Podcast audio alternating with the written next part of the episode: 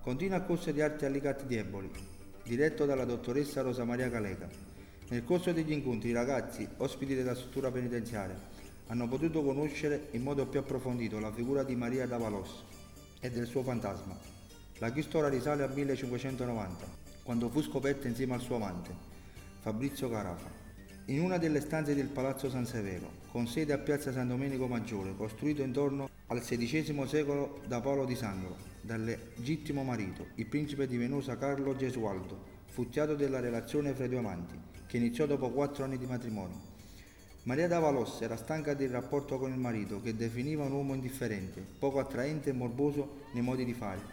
più interessato alla sua passione per la musica che non alla moglie, dalla quale aveva avuto un figlio di nome Emanuele. Marizio conobbe Fabrizio Carafa, che apparteneva al casato dei duchi di Andria, durante una festa tenuta dall'aristocrazia napoletana. I pettegolezzi sui due giovani amanti si diffusero in tutta la città e aumentavano a dismisura fino alla tragica morte avvenuta il 17 ottobre del 1590 per la mano assassina del principe di Venusa, il quale, accecato dalla gelosia, ucciso i due amanti con un coltello e poi ordina di esporre i loro corpi nudi il mattino seguente, sulle scalinate di Palazzo San Severo sotto gli occhi dell'intera città.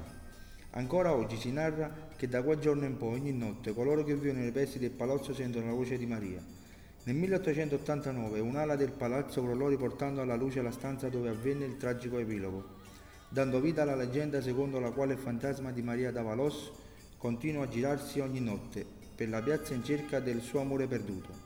Pur essendo napoletano non conoscevo questa tragica storia, né sapevo dell'estenza del Palazzo San Severo, che custodisce tante bellezze, arte, scienza ed un pizzico di mistero.